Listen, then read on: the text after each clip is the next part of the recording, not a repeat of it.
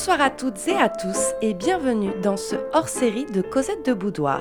Un hors-série tourné vers l'art et le dessin.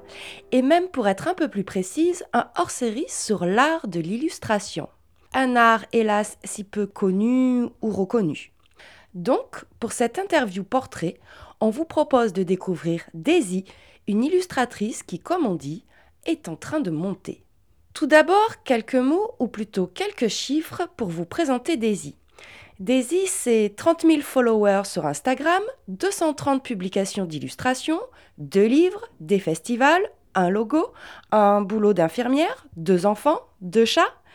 Mais c'est surtout de l'humour souvent noir, de la légèreté, de la poésie, des thématiques de travail et de dessin autour du corps, du quotidien, des différences, des écarts. Et nous, c'est ça qu'on aime. Donc, on a pris notre petite voiture et on est parti causer avec Daisy dans le Cantal.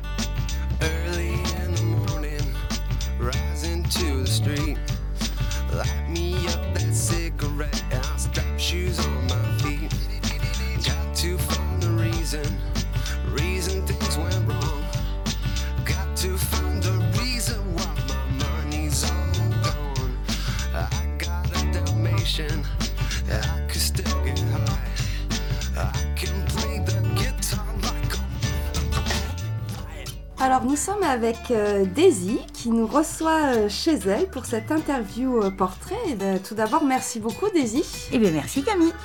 Alors, est-ce que tu peux un petit peu te présenter? Car tu fais plein de choses, tu es illustratrice et surtout on vient te voir pour ça, mais pas que. C'est vrai.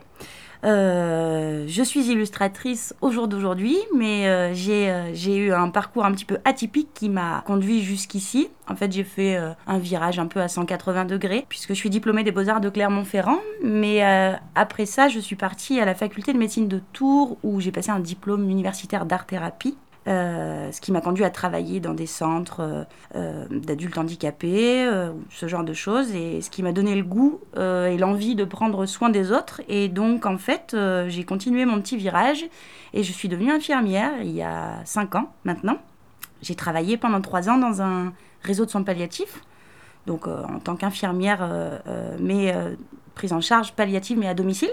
Et puis, pendant ce pendant ce parcours de trois ans dans les, dans les réseaux de soins palliatifs, en fait, j'avais vraiment envie de reprendre le dessin que j'avais un peu abandonné, un peu comme un exutoire pour, euh, pour lâcher un petit peu toutes ces choses euh, que, qu'on pouvait vivre tout au long de, de, la journée avec euh, les patients, les familles, qui étaient parfois un petit peu difficiles à, vivre. Et donc j'ai repris mes pinceaux naturellement, instinctivement, sans que je, prenne vraiment conscience de ça. Et je me suis remise à dessiner. Et, euh, par là même, bah, je me suis mis à diffuser mes dessins euh, sur les réseaux sociaux. Et mes dessins qui n'étaient pas spécialement en lien avec euh, soins palliatifs, simplement de, des petits dessins quotidiens sur ma vie quotidienne. Et puis, ben, en fait, ça s'est mis à fonctionner. Donc, je me suis mis à dessiner de plus en plus, de plus en plus, de plus en plus. Et, et le dernier virage, en tout cas, connu, s'est fait à ce moment-là. C'est-à-dire que j'ai sur une opportunité, un changement professionnel, euh, eh ben, j'ai décidé de, finalement revenir à temps plein au dessin et de, de devenir illustratrice à 100%. Super. Alors, euh, ce que tu disais, aujourd'hui, illustratrice à, à, plein temps, donc j'imagine pas, pas évident de se faire connaître, de trouver sa place dans ce milieu-là. C'est déjà pas un milieu qui est très connu, parce qu'on connaît le monde des artistes, etc. L'illustration, c'est une petite niche aussi. Euh, tu parlais de ta présence sur les réseaux sociaux, c'est ce qui t'a servi un peu de tremplin? Ouais, alors euh, tout à fait. En fait, euh, je connaissais rien du tout en plus à ce monde-là. Moi, je suis arrivée, j'ai fait mes petits dessins, je les ai mis en ligne, ça a marché, j'avais des retours et j'ai découvert vraiment ben, que c'était un, métier à, à 100% parce que c'est vrai qu'on a tendance à, à voir sans voir que le dessin, il nous entoure. Il est partout autour de nous. On peut le voir sur une pochette de disque, on peut le voir en, en, allant faire nos courses sur un paquet alimentaire. Et, en fait, derrière tout ça, ben, il y a des gens qui dessinent, euh, il y a des commandes, il y a des demandes, ou il y a des gens qui font des choses spontanément. Et, euh, j'ai d'abord pris conscience de ça, de la puissance en fait du dessin. Euh, et c'est ça que m'a apporté un petit peu les réseaux sociaux dans un premier temps. C'est qu'en fait, je me suis rendu compte que bah, j'étais pas seule à dessiner, je m'en doutais bien, mais je m'y suis intéressée beaucoup plus. Donc j'ai commencé à rencontrer d'autres personnes via les réseaux sociaux qui dessinaient, qui certains avaient déjà beaucoup d'expérience, des années d'expérience, d'autres comme moi qui débutaient. Et, et, en fait, les réseaux sociaux, effectivement, m'ont apporté ça, une communauté. C'est à la fois une communauté de gens qui apprécient mes dessins et qui me suivent, et aussi une communauté professionnelle, en fait, qui s'est fait naturellement. Et ça, c'est quelque chose de vraiment, vraiment très chouette parce qu'on est on est un certain nombre d'illustrateurs euh, euh, plus ou moins euh, expérimentés et on, échange beaucoup entre nous avec bienveillance sur, sur les aléas du métier, sur les contraintes parfois administratives, hein, parce que c'est ça aussi c'est tout, c'est tout l'enjeu aussi quand on s'installe officiellement en tant qu'artiste-auteur, c'est qu'il faut gérer aussi l'administratif derrière. Et, voilà, donc les réseaux sociaux m'ont apporté vraiment ça, m'ont apporté un, regard d'un public, entre guillemets, et, euh, une communauté euh, professionnelle. Tu disais, tes euh, dessins s'inspirent beaucoup de ton quotidien, de ton quotidien euh, de femme, de ton parcours professionnel aussi, de, de ton quotidien d'infirmière, euh, de maman aussi. Comment tu comment tu t'inspires, comment tu travailles un petit peu? Alors, j'ai commencé en dessinant mon quotidien et mon quotidien à l'époque se résumait à un peu métro, boulot, dodo, c'est-à-dire que je, je, je, partais tôt en tant qu'infirmière pour aller travailler, je rentrais, j'allais chercher les enfants à l'école, je faisais à manger et puis tout le monde allait se coucher. Donc j'ai commencé à illustrer là-dessus avec euh, toujours beaucoup d'ironie, mais une ironie euh, libératrice, c'est-à-dire que l'idée, euh, c'était aussi de, faire passer certains messages. des messages comme par exemple on a le droit d'en avoir marre, on a le droit d'être fatigué, on a le droit de dire des fois que les enfants ça va deux minutes mais c'est bien aussi quand ils sont pas là. Donc j'ai commencé à dessiner là-dessus et puis et puis petit à petit j'ai étendu un petit peu mon champ de réflexion parce que ben, on peut aussi tourner en rond autour mm. d'une certaine idée. Et puis surtout, euh, j'avais l'impression que j'étais en train de tomber euh, dans ce que je voulais pas justement, ce que je faisais à travers mes dessins, c'est-à-dire je ne dessinais que mon quotidien de femme et de mère. Et, mm. et, je me suis dit non, il faut sortir de ça en fait, j'ai fait le tour. Et donc je me suis mis à dessiner des choses euh, très légères et puis en même temps des choses aussi euh, qui me questionnent au quotidien euh, par rapport à l'actualité euh, politique. Oui, c'est ce que j'allais dire, parce que moi j'ai vu aussi des dessins très, très en lien avec l'actualité, notamment quand il y avait eu l'affaire Polanski. Tout à fait. Voilà, tu as fait des choses aussi sur le clitoris. Oui, oui, je passe vraiment de, je, je passe de tout, de, par tous les sujets qui m'intéressent et qui m'interpellent.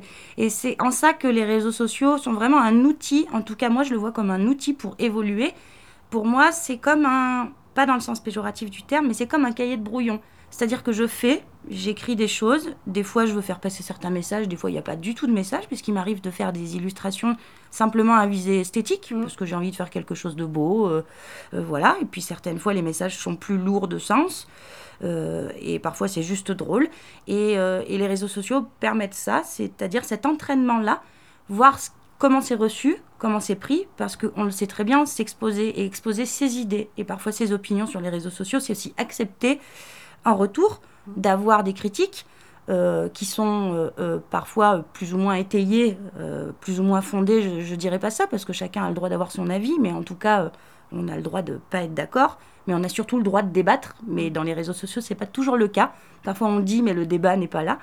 Et, et ça, c'est quelque chose de de très formateur. Euh, ça demande beaucoup de remise en question, mais aussi ça apprend à travailler la confiance en soi, parce que euh, on peut être parfois touché euh, quand on se disait que bah, ce dessin-là, vraiment il sortait des tripes, mais qu'en fait il est pas bien accueilli ou qu'il est mal compris, ben ça peut être blessant, ça peut être touchant parce qu'on parle d'une production qui vient de soi. Oui, de l'intimité hein, aussi. D'une intimité, voilà. Mais mais ça permet toujours de réfléchir. Et puis, fort heureusement, il y a toujours des gens avec qui on peut débattre. Donc, euh, euh, parfois, euh, ça fait avancer aussi en se disant, ben, en fait, j'ai peut-être pas fait le bon choix de, de syntaxe, ou j'ai pas fait le bon choix de composition dans mon illustration, parce que du coup, on comprend pas vraiment ce que je voulais dire. Donc, voilà, les réseaux sociaux, c'est un joyeux cahier de brouillon, je trouve, un carnet de croquis. Tu disais que tu avais pas mal d'autodérision et d'ironie, et ça, c'est quelque chose qui est très marqué dans, dans tes dessins. Il moi, je trouve qu'il y a une approche déculpabilisante, mais sur tous les thèmes, en fait, que ce soit dans ton quotidien, mais aussi, euh, moi, je me rappelle de tous tes dessins qui tournent aussi autour du corps, hein, parce que là aussi, tu le vois avec humour, et euh, il y a un côté euh, bienveillant. Tout à fait. J'ai mis un petit moment à comprendre quelle était ma ligne directrice dans tout ce que je faisais. Et pourtant, c'est quelque chose sur lequel on travaille aux Beaux-Arts. On est censé, entre guillemets, pouvoir décrire notre univers de travail, mais en fait, décrire son univers de travail, c'est un petit peu euh, essayer de plonger dans sa propre profondeur pour comprendre un peu l'essence même de ce qu'on est, puisque ce que je produis, ça vient de moi. Et en fait, euh, j'ai ces derniers temps, effectivement, j'ai pris conscience que ce que j'aimais, c'était ce grand écart entre euh, parfois le cynisme, l'humour, mais aussi la poésie et des choses beaucoup plus sérieuses. Et j'aime mélanger mm. ces deux mondes-là. Euh, j'aime mélanger l'humour, le cynisme et ouais, la poésie et le sérieux, parce que je trouve que c'est un angle euh, d'attaque qui est très intéressant en fait. Parce que oui, je vais pas citer des proches, oui, on peut rire de tout, même de sujets très très sérieux. Et on peut, on peut faire de l'humour avec des choses très graves, si tant est que derrière, ça ait du sens, ça ait du fond, et surtout que ça pousse à la réflexion, et que ça incite à, à des échanges et à, et, et, à, une, oui, à une réflexion, c'est ça, ouais. Et cette, ce mélange entre légèreté et profondeur, moi je trouve qu'on le, on le saisit bien aussi sur toutes tes séries qui parlent des souvenirs ou des personnes âgées, euh, ton personnage de la mémé, euh, voilà. Oui. Tu as ce côté un peu papillon, mais qui pique aussi comme une guêpe, quoi. Ouais. c'est chouette, ça, c'est pas mal. Voilà, je vais le rajouter, à mon... je vais le noter dans mon carnet. Ouais. oui, c'est ça. C'est que effectivement, je, je, je suis quelqu'un d'assez sensible, même plutôt hypersensible. Euh, et j'ai toujours ça c'est particulier, mais j'ai toujours, aimé les personnes âgées. Toujours, depuis que je suis toute petite, je, je, trouve qu'ils sont chargés euh, émotionnellement, chargés d'un vécu euh, qui ne demande qu'à être euh, connu.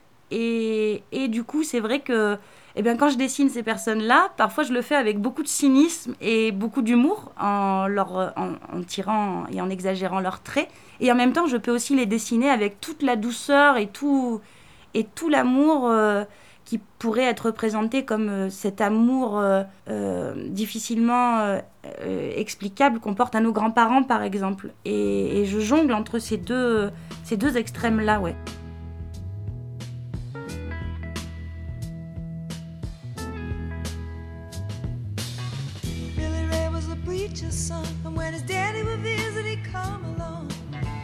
when they gathered around and started talking. Cousin Billy would take me walking out through the backyard. We go walking. Then he looked into my eyes. Lord knows to my surprise, the only one who could ever reach me was the son of a preacher man. The only boy who could ever teach me was the son of a preacher man. Yes, he was. He was. Mm, yes,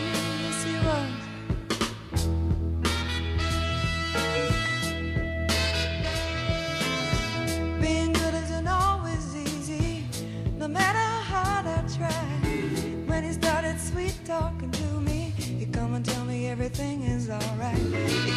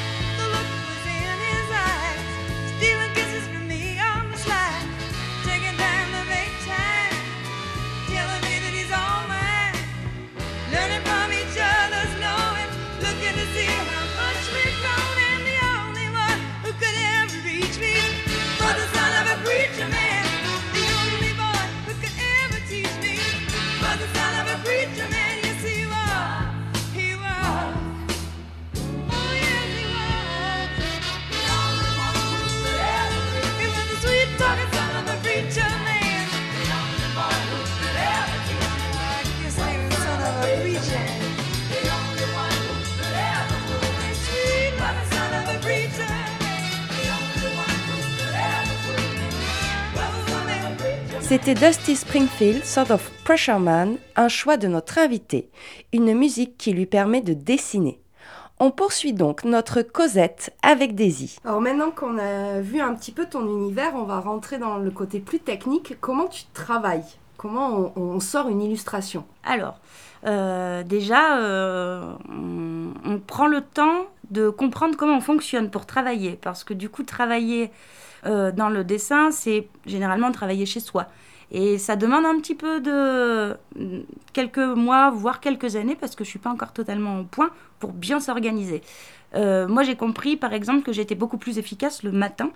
Donc, euh, ben, souvent le matin, je vais, je vais m'adonner surtout aux choses plus techniques et aux choses plus ou des recherches d'idées, des choses qui demandent beaucoup plus de réflexion. Et l'après-midi, par contre, je vais être sur des choses euh, comme euh, du coloriage, voilà, de la mise en couleur, ce genre de choses. mais généralement, les idées viennent un peu comme, comme ça, plouf, comme une goutte, de, une goutte de pluie qui arrive d'un coup. Et mes idées, je les juge pas, je les écris toutes dans un carnet parce qu'au moment euh, où je l'ai, je, je, pourrais me dire elle n'est pas intéressante, et puis un mois et demi après, je vais retomber dessus, puis je vais me dire si, il y a quelque chose à faire. Donc je note tout et je dénigre absolument aucune idée. Certaines aboutissent, certaines n'aboutissent pas, certaines aboutissent un an après, certaines sortent tout de suite. Euh, du tac au tac. Et, voilà, mais principalement, je, travaille en, me nourrissant euh, de lecture, euh, en m'intéressant à ce qui se passe autour et en m'intéressant aussi beaucoup aux relations entre les humains. Tu as un graphisme qui est assez épuré en fait. Oui. Tes, dessins, ils sont assez simples. voilà, c'est des lignes, c'est des choses. voilà. Et après, tu as soit du noir et blanc, soit de la couleur. Comment ça se passe le choix? Ben, effectivement, j'ai un trait assez simple. Je suis toujours très admirative des illustrateurs qui sont capables de passer euh, des, des, dizaines et des dizaines d'heures sur une illustration. C'est pas mon cas. J'ai une personnalité plutôt hyperactive et je ne suis pas capable euh, techniquement de passer plusieurs heures, euh, enfin plusieurs heures, une, deux jours, trois jours sur un dessin. Je ne peux pas. Donc finalement, mon style s'est fait comme ça. C'est l'idée qui prime. Et après, il y a la manière de la traiter. Et des fois, il n'y a pas besoin de fioritures. Et moi, j'aime comme ça va droit au but. Et c'est pour ça que j'ai choisi un style assez épuré. Et parfois, quand l'idée est vraiment puissante du message que je veux faire passer, généralement, je mets même pas de couleur. Parce que c'est pas nécessaire. On va à l'essentiel, quelques lignes, quelques traits, euh, une expression de visage, et le message, euh, le message passe. Donc parfois, effectivement, je il y a de la couleur, il n'y en a pas. Généralement, j'utilise un peu toujours la même gamme colorée. Euh, ça, c'est quelque chose qui se fait spontanément sans en prendre mm. conscience, en fait. Hein. Je n'ai pas spécialement choisi, mais je me rends compte. pas dit, euh, choisis telle et telle couleur. Je prends du vert, du rose et je ferai que ça. Non, je me rends compte qu'effectivement, euh, quand j'ai mon cercle chromatique sur la tablette, je me rends compte que peu importe la couleur que je vais aller prendre spontanément sur ce cercle, elle sera toujours alignée sur toutes les autres. Donc, ça doit être quelque chose d'assez instinctif. Tu ajoutes toujours du texte à tes dessins et ça c'est important aussi, le choix des mots, oui. le poids des mots. Oui, oui, oui. Bah, sur les réseaux sociaux, euh, ça me semble essentiel, euh, sur les réseaux sociaux ou ailleurs, de pouvoir être capable de parler de ce qu'on fait et de parler de ce qu'on donne à voir. Donc donner une image, ok, mais euh, c'est bien de pouvoir un petit peu étayer le, étayer le sujet, étayer ce qu'on veut dire. Donc effectivement, j'ai tendance à, à, écrire un petit peu, à légender un petit peu mes travaux. Euh, mais c'est quelque chose que je fais assez, euh, de manière assez succincte parce que je suis pas très à l'aise avec, euh, avec l'orthographe et la grammaire. Et ça aussi, c'est le problème des réseaux sociaux, c'est que parfois il manque un accent et paf, c'est toute l'élu qui va s'écrouler parce que les gens vont être très moralisateurs là-dessus. Et ça, j'ai encore du mal à à faire, à faire face à ça. Alors, tu as d'autres projets, hein, on vient de parler vraiment de, ton côté euh, dessin, réseaux sociaux, etc. Mais tu as aussi, euh, es dans l'édition, hein, tu illustres certains ouvrages, tu fais de la sérigraphie un petit peu.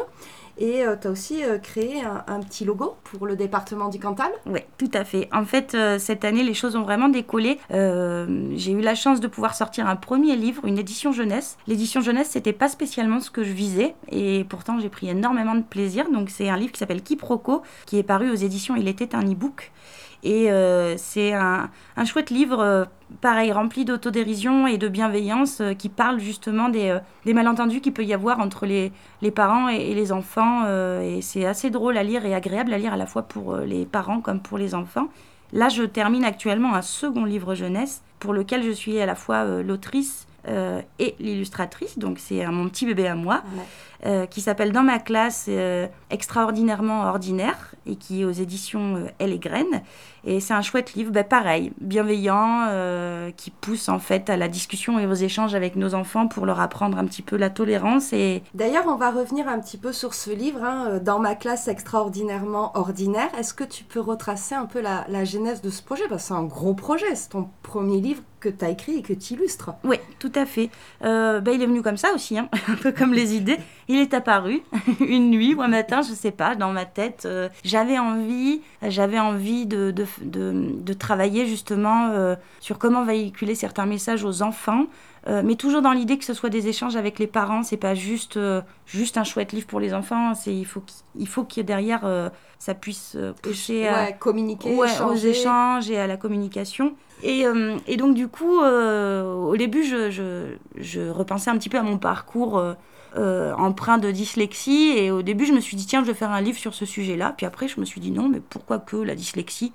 J'ai dit, tiens, il y a des enfants qui qui ont d'autres euh, difficultés euh, et puis y en a et puis je me suis rendu compte qu'en fait il y en avait d'autres qui au-delà d'avoir des difficultés avaient des parcours de vie différents et puis petit à petit comme ça ben, je me suis dit tiens euh, mais en fait on va parler de tous ces enfants là tous ces enfants qu'on peut croiser n'importe où qui sont en fait tous nos enfants hein, et qui sont tous extraordinairement ordinaires puisque dans chaque enfant il y a un doute, une peur, une difficulté, un talent, et, c'est toutes ces choses-là que je voulais mettre en lumière pour, euh, pour éviter, euh, j'aime pas les choses très euh, hiérarchisées, j'aime que les choses soient toutes sur une même ligne et voir les choses comme un arc-en-ciel, plutôt plein de nuances comme ça, de nuances de personnalité, de nuances de vie, et que tout, en, tout ensemble, eh ben, ça, fait, ça fait un chouette arc-en-ciel. Donc c'est un petit peu l'idée de, l'idée de ce livre avec des personnages comme Dedans, il y a euh, Timothée qui a du mal avec l'alphabet, il y a Anna qui a deux papas, il y a Titouan qui a perdu sa maman, euh, Léonie qui rougit quand elle récite sa poésie, voilà, donc tout un tas de petits personnages comme ça, il y en a 14 au total euh, qui poussent à la discussion. Chouette, c'est un, beau support qu'on espère retrouver dans les écoles, euh, dans les bibliothèques, euh, dans les maisons. Euh. C'est exactement l'idée. L'idée, c'est que avec l'éditrice, on aimerait bien que, que, ce livre perce un petit peu dans le, dans le milieu scolaire, parce que c'est sa destinée, en fait, enfin sa destination plutôt que sa destinée. Ça fait très, très Star Wars quand on se dit ça. on va voir pourquoi pas. Hein. Je peut-être revoir la typo de mon livre d'ailleurs. Mais c'est ouais ouais, c'est l'idée. C'est l'idée effectivement. Mm, mm. Mais tu es aussi impliqué euh, sur le territoire, et sur le territoire cantalien, puisque euh, tu viens de créer le nouveau logo du département. Tu fais partie aussi d'une association qui s'appelle Cantal L. Est-ce que tu peux revenir un petit peu sur ça, sur ton ancrage dans le territoire euh, rural? Parce que c'est important aussi pour toi. Mmh, tout à fait. je suis cantalienne d'adoption depuis 11 ans maintenant. Hein. je ne suis pas du tout native d'ici. Et quand j'ai décidé de me mettre officiellement à mon compte en tant qu'artiste-auteur, et que j'ai eu la chance de rencontrer plein d'autres illustrateurs, je me suis rendu compte euh, que le marché était très compliqué. J'ai pu faire des chouettes contrats avec des boîtes comme les laboratoires Roche, euh, euh, France Trampoline, Reporters sans frontières aussi, mais, mais le marché est très compliqué, on est nombreux pour décrocher un contrat, et donc je me suis dit bien évidemment, mais Daisy, mais il y a peut-être quelque chose à faire localement. Et d'ailleurs, ça serait beaucoup plus intéressant puisque moi qui aime rencontrer les gens, bah, travailler localement, c'est aussi pouvoir se rencontrer, pas juste s'échanger des mails. Et donc, je suis d'abord allée effectivement dans l'association qui s'appelle Cantel. C'est une association de femmes euh, entrepreneuses du Cantal. Donc, euh, dans cet asso, il y a plein de, plein de chouettes profils, donc que des femmes, bien évidemment. Mais euh, il y a, par exemple, bah, des restauratrices, des notaires, des avocates. J'ai même rencontré une dame qui fait un métier absolument improbable. C'est pour ça il faut que je le dise elle est pédicure bovin. Donc elle s'occupe des ongles pour les vaches. Je trouvais ça absolument génial, quoi. Et donc voilà, cette association, elle permet ben, forcément déjà de se créer un réseau, et, mais surtout aussi de pouvoir euh, parfois brainstormer ensemble, euh, partager nos idées sans jugement et, se pousser les, uns les autres. Euh, Tout à fait. sororité aussi, quoi. Ouais, sororité, ouais, complètement. Et ça, c'est chouette parce qu'il y a tous les âges. Ouais. Il y a, il y a, je crois qu'il y a des personnes retraitées, mais bon, c'est super, quoi c'est super. Et, euh, et, puis donc, euh, finalement, petit à petit, de fil en aiguille, j'ai eu contact avec le conseil départemental d'Aurillac. Euh, et puis, pendant le confinement, après quelques visios, eh ben, on en est arrivé à l'idée de créer effectivement une petite mascotte, une nouvelle petite mascotte qui s'appelle le petit Cantalou, qui est un petit personnage masqué avec le drapeau du Cantal, un petit gars un petit gars malicieux. Et, donc ce petit gars bah, se retrouve maintenant dans la, communication du conseil départemental. Et ça, c'est quand même quelque chose d'assez d'assez fou, quoi. Parce que déjà, moi, ça m'a donné beaucoup confiance en moi. Parce que c'est bah, une vraie marque de confiance, pour le coup, qu'ils m'ont accordé. Et ça m'a donné, euh, m'a donné l'envie d'aller encore plus loin, ça m'a donné l'envie d'en faire encore plus. C'était la bonne rencontre, euh, ouais, la bonne rencontre au bon moment, euh, parce qu'on on est souvent dans le doute quand on crée. On a ce qu'on appelle souvent le syndrome de l'imposteur. Tu sais le pourquoi moi et pas un autre. non mais là je suis là mais je devrais pas être là, je suis qu'une opportuniste, enfin voilà, toutes ces choses super sympas qui se passent parfois dans la tête, souvent le dimanche soir à minuit évidemment, alors que le lendemain il faut se lever, tu vois. Euh, voilà, donc on, a un peu tout ça. Et donc euh, euh, c'est une marque de confiance qui m'a beaucoup apporté et qui, je le sais, va me, à partir de la rentrée, à partir du mois de septembre, va me permettre de m'épanouir vraiment dans mon travail, d'avoir créé ce petit personnage.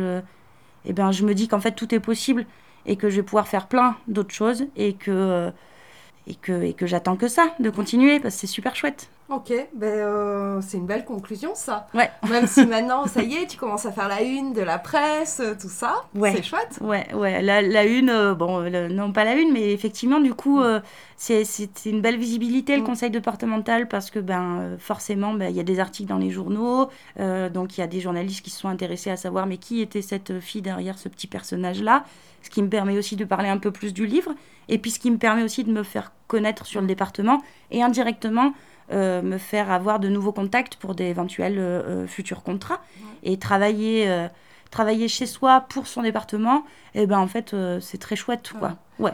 Et euh, comme ça, quelques idées de projets ou ouais, il y a des choses qui se préparent? Ouais, il y a, y a, une chose à laquelle je tiens beaucoup, ce projet pour 2021, un livre, pas du tout dans l'édition jeunesse. Hein, c'est, euh, j'ai déjà donné à voir quelques illustrations de ce, de ce projet de livre sur mon compte Instagram. Ce sont euh, des souvenirs de guerre de nos grands-parents. L'idée m'est venue de mon grand-père qui spontanément me racontait des souvenirs que je trouvais assez drôles. Voilà, bah, on, en revient à ce grand écart. Hein il me racontait des choses assez drôles qui se sont passées pendant la guerre, alors que c'est quand même. Enfin, c'est.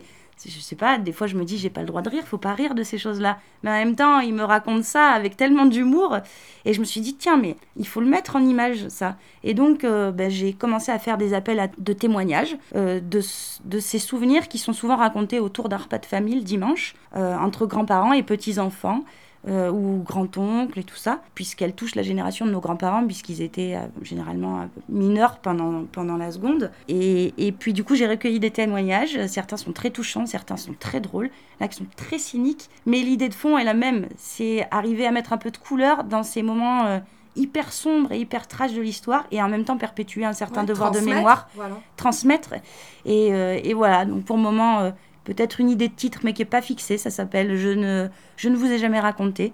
Et, voilà, autour d'un petit poulet dominical, euh, des souvenirs euh, comme ça comme un carnet de voyage euh, dans le souvenir. On, a hâte hein, de, de, voir ça, et puis déjà de, de recevoir ce, ce, petit livre hein, dans ma classe extraordinairement ordinaire. Euh, on va rappeler ton compte Instagram qu'il faut à tout prix suivre. Bah, pourquoi pas hein, Daisy.dessine. C'est ça, vous êtes les bienvenus. Hein, et puis on, ben, on, va suivre toute ton actualité. Encore merci de nous avoir accueillis. Eh bien, voilà. Merci Camille, avec plaisir. On n'a pas entendu les vaches, mais... Non, mais on aura le bruit de fond de la campagne. Cousin, cousin là, cousin. Cousin, papa, cousin là, cousin, wa panti ma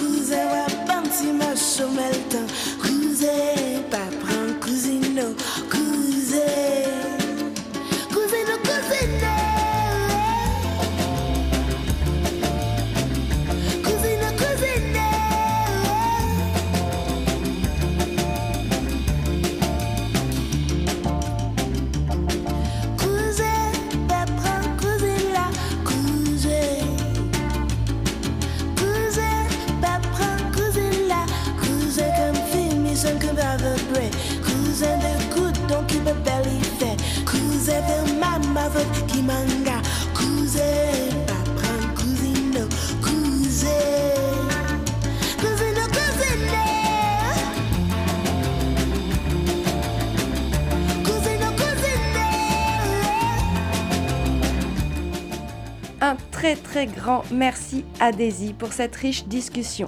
J'ai vraiment apprécié cet échange et j'ai hâte de découvrir ses nouveaux projets. N'hésitez pas à aller faire un tour sur son compte Instagram, daisy.dessine, et à guetter dans vos librairies, dans ma classe extraordinairement ordinaire, aux éditions Elle et Graines. On se retrouve très vite pour un nouvel hors-série et en attendant, vous pouvez écouter ou réécouter nos émissions sur notre audioblog Arte Radio Cosette de Boudoir et évidemment les autres plateformes de podcast et suivre notre page Facebook et notre compte Instagram. Allez, salut